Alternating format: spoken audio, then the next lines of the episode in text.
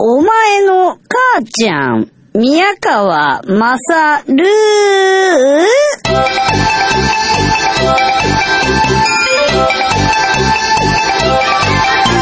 お前の母ちゃん宮川勝です。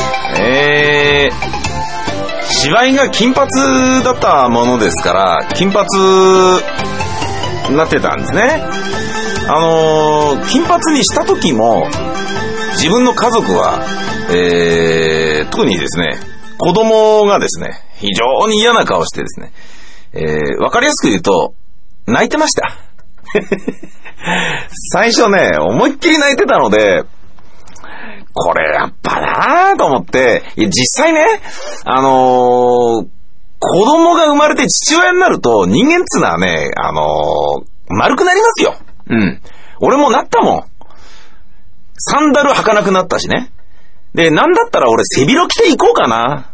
仕事に、打ち合わせに、放送にとかね。そんなこと思いましたから、思ってたぐらいですから、それがですね、まあ、そんなことにとらわれて、のびのびとね、表現活動とか仕事とかできないのは違うよなってことで、関係ねえよみたいな感じで、あの、金髪にね、ブリーチ3回ですよ。やってみたんですけど、やったその日に打ち帰ったら泣かれましてですね、でーとか言って、でっかい声でビービー泣かれちゃって、弱っちゃったなって。ええそれは弱ったなって思って、しばらくですね、あのー子供に会わないようにしてたんですけどね、えーセカンドハウスの方に住んでたんですけど、あの、寝泊まりしておったんですけどね、うん、まあね、こう、ちょっとはね、えー芝居終わったからそれ戻そうじゃないかってことで、戻そうと思ったんですけど、あの、ツンツンがですね、あのー首のあたり真っ黒にして現れましてですね、この間。芝居が終わって初めて会った時に。したらお前何で首とか黒くしてんだよって。いや、ですから、ほら。仕事にね、あのーなんかこう用事で外へ出かけるのに、人と会うのに金髪じゃまずいだろってことで、あのー黒く染め直したらしいんだけど、その日に限って雨とかバンバン降ってて、それに立たれて首のあたりが真っ黒になってて、手のひらとか手の甲とか、なんか指からなんかね、もう全部露出してるところがね、頭触ってる分だけどんどん真っ黒になっちゃって、すんごいおかしい状態になってたんですよ。あの、ホワイトカラーのダイハードみたいな感じになってたね。うん。なんで、なんでこんな背広着て煙突掃除やってんの？この人みたいなね、感じになってたんですよ。だもんだからね、そっか、それはちょっとな、ねえ、もともと、あの、年取ってきて、あの、白髪も目立ってきたので、悲しいですよ、髭に白髪見つけると。もっと悲しいのは、鼻毛に見つけた時。俺最近一番悲しかったのは、チン毛に白髪を見つけた時でした。えー、いずれまつげも白髪とかになるんですかねええなるわけねえな。なな。あのー美容院で髪染めたりブリーチするのを眉毛もやってくださいって言うと怒られるらしいですね。やってくださいって。で、ダメですよ目に入ったらどうするんですか?もうね、劣化のごとく怒られるらしいよ。よくないらしいね。で、今回ね、あの、みんな染めるようにとかって言ってたんだけど、染めるときに目に入ってなんかね、目の病気とかになっちゃうやつがいなくてよかったなと思いましたよ。俺なんかどれだけの責任を取らなきゃいけないんだろう。だって下手したら失明するんでしょ？ピュッと目に飛んじゃったりとかしたら。ねえ。それ考えると怖いでしょ。うん、劣化のごとく美容院さん、美容院のね、美容師さんが怒るのもわかるよね。うん。ね、そんなの知らずに俺やってたんだけど、考えてみたらもしかしたらそこからさらにエスカレートして、頭の悪い劇団員とかが、俺、まつげもやりましたまつげもやりますかなんか入って、で、もう普通に目に入っちゃって偉いことになってとか、そんなようなことがあったら、ちょっとあれでしたけどね。大体ね、演劇を志して俳優、舞台俳優になろうなんて思ってるやつは案外バカなやつ多いですから。っていうか、バカなやつじゃなきゃ務まらないような部分もありますからね。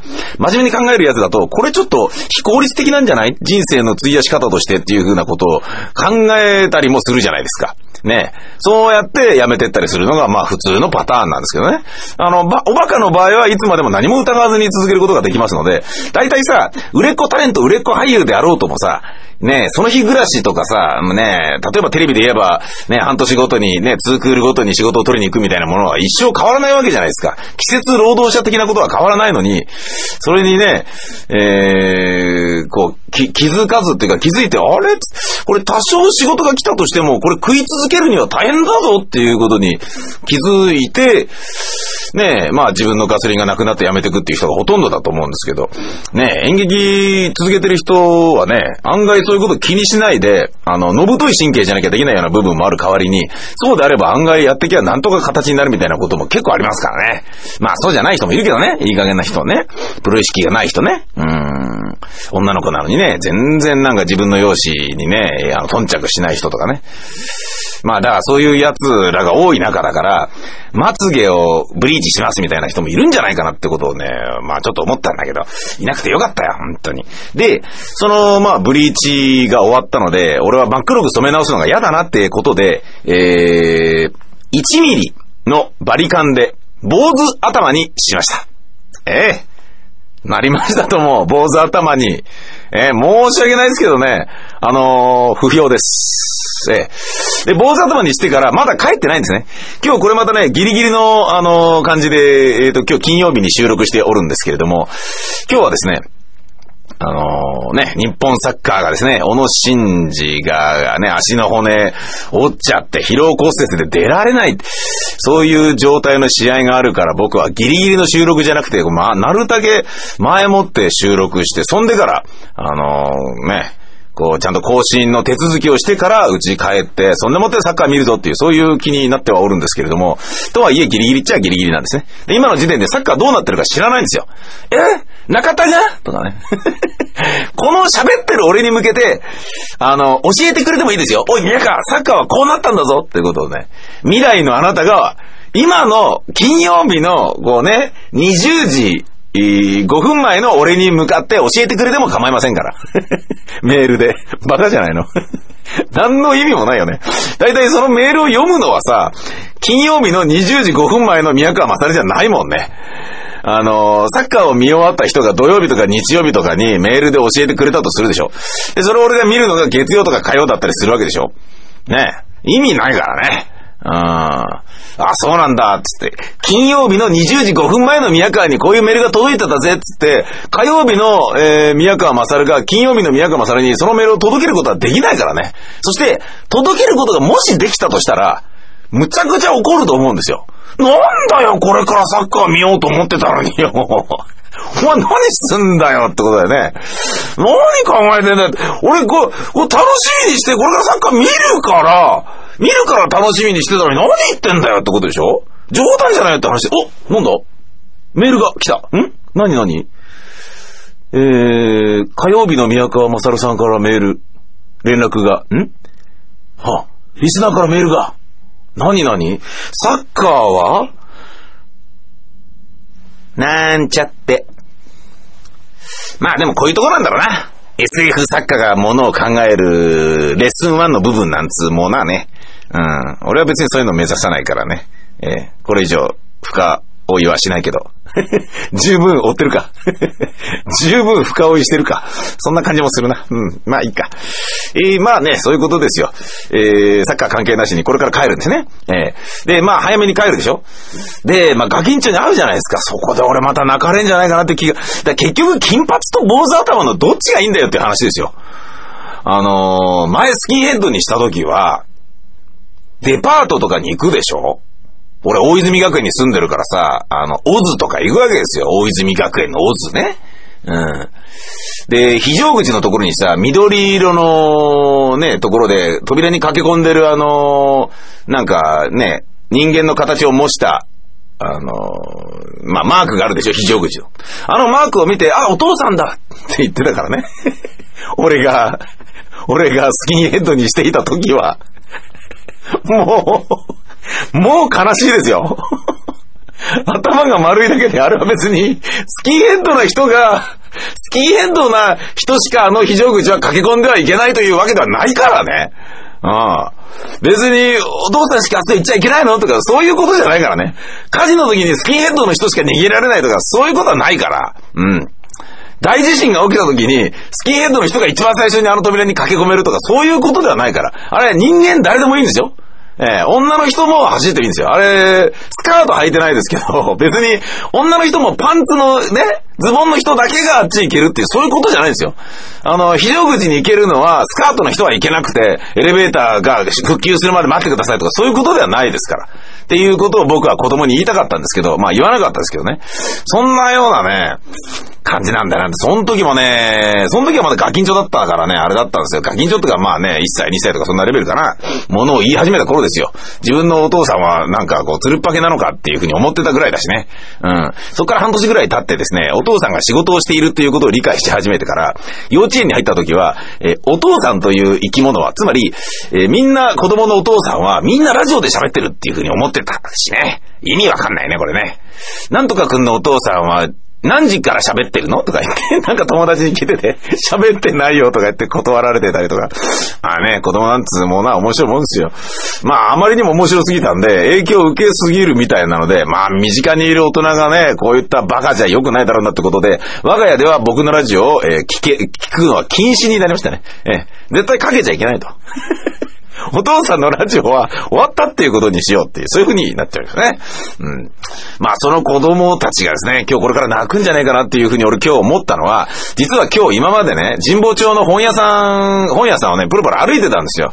自分はなんと文教堂の株を持っているから文教堂の優待、株主優待割引券っていうのを持ってるにもかかわらず、神保町には文教堂がね、見当たらないので、あの、三省堂とかね、あの、書店ブックマートとかですね、えー、なんかグランデとかそういうところ、まあ、プラプラしてたわけですよ。ビデオカメラのですね、あの、ニンニン乳首でね、やってるとね、ビデオカメラいいの欲しくなりますね。うん。ハイビジョン撮影と編集ができるビデオカメラがね、出たんですよ。で、民生がもうすぐね、7月に出るらしいんだな。まあ、どっちを買おうかっていうことも考えてるんですけども、そんなような本をね、探しに歩いてたのね。で、三省堂って広いでしょ？あそこ歩き回ってると、結構書棚の列とかの角のとこでペットこう人と立ち会ったりするじゃないですか。他の客とね。俺ね、3回ぐらい目が合った女の人に、えっつってね、びっくりされたんですよ。何びっくりしてんだろうなって最初思ってたんだけど、あ ハゲだからだと。俺が、ほとんどスキンヘッドに近い状態だからだ。とね。そして、ヒゲが、えー、口の周りに泥棒ヒゲのように生えているからだと。そして、なぜか眉毛だけが金髪だからだ。だからか、なんでみんな女の人が俺とパッと目を合って、えっ？つっていう驚いた顔してんだろうなと思って。んだよ。最初はね、所詮グランデってパカパカ更新曲の CD が売ってますから、僕が TBS ラジオでやってる番組の CD 化されたやつなんですけどね。それで、あ、あ、な、宮川正だっていう風に気づいて驚いてんじゃないかと思って、おい、弱っちゃったな、かなんかいうことをね、えー、ほんのわずかながら思ってたんですけど、そんなですね、えー、無理やり思うべき、えー、自己顕示欲というか自意識過剰な雰囲気とはね、裏腹な、全く違ったことでしたね。物理的に気持ち悪いから驚いていた。そういう感じだったみたいです。僕のこの頭はどうなるのでしょうかうーん。今から帰ってみたいと思います。編集が終わって、うち帰った時に、子供は起きているのだろうか ね寝る時にこれを見ちゃうと、だっつってね、夢の中に海坊主が出てくるのではないだろうか。それが心配だね。夢といえば、面白かったね。あの、失踪日記東秀夫さん、漫画家の。ねえ、ある時突然連載の全てをやめて、ま、ねあのー、失踪してしまった。で、家も出て、もう金だけ持ってホームレスとかなったりして、ね、残飯拾ったりとかして生きていくようなよくわかんない人生を歩み始めて、で、そこからまあ前戻ってきて書いた漫画がバカ当たりっていうことみたいなんだけれども、そのね、あの、凍え死にそうな時に、あの、投資寸前の状況っていうのがね、漫画で書かれてて、関節のあたりの筋肉がビリビリビリビリ痛いんだってね。これは投資寸前の症状ですってね、後で分かったらしいんだけどね、それ漫画にしててね、書いててね、結構面白いんですよ。で、その時に夢で思い出したのはね、あの、東秀夫さんが、自分が凍え死にそうになりながら、えー、新聞紙にくるまって寝ている夢を見ていたんだ。見ていたね。だけど、その寝ている状況っていうのは、凍え死にそうな状態で新聞紙にくるまって寝ていた状況なのよ。つまり、夢の中でも全く今の自分と同じものを夢で見ていた。夢としての意味がないじゃないかっていうね、ことをね、漫画に書いてあってね、あ、これ面白いなと思って。ねえ、みんなはこう、現実と全く同じ夢を見たことがありますか？ねえ、見るのが不吉なのかいいのか、全くわかりませんね。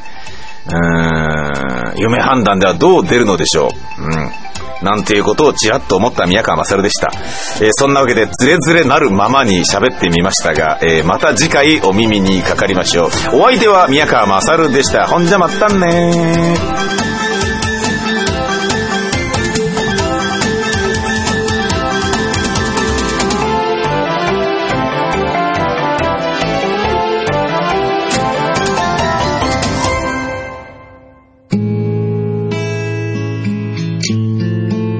ローチ you by ニンニン乳首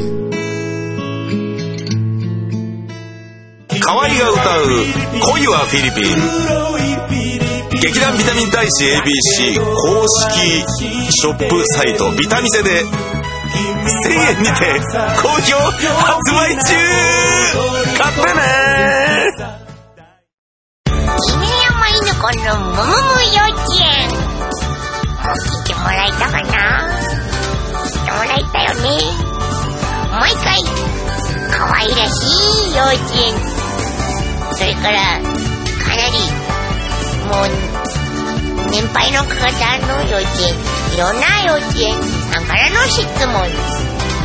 しどろもどろでございております。よろしければ。いやよろしくなくともぜひお聞きください。楽しいよ。川シロのファンキーブラザーズ。1週間に1回毎週土曜日更新中。そして爆心中皆さんぜひ楽しんでください。パソコン番長も遊びに来るよ。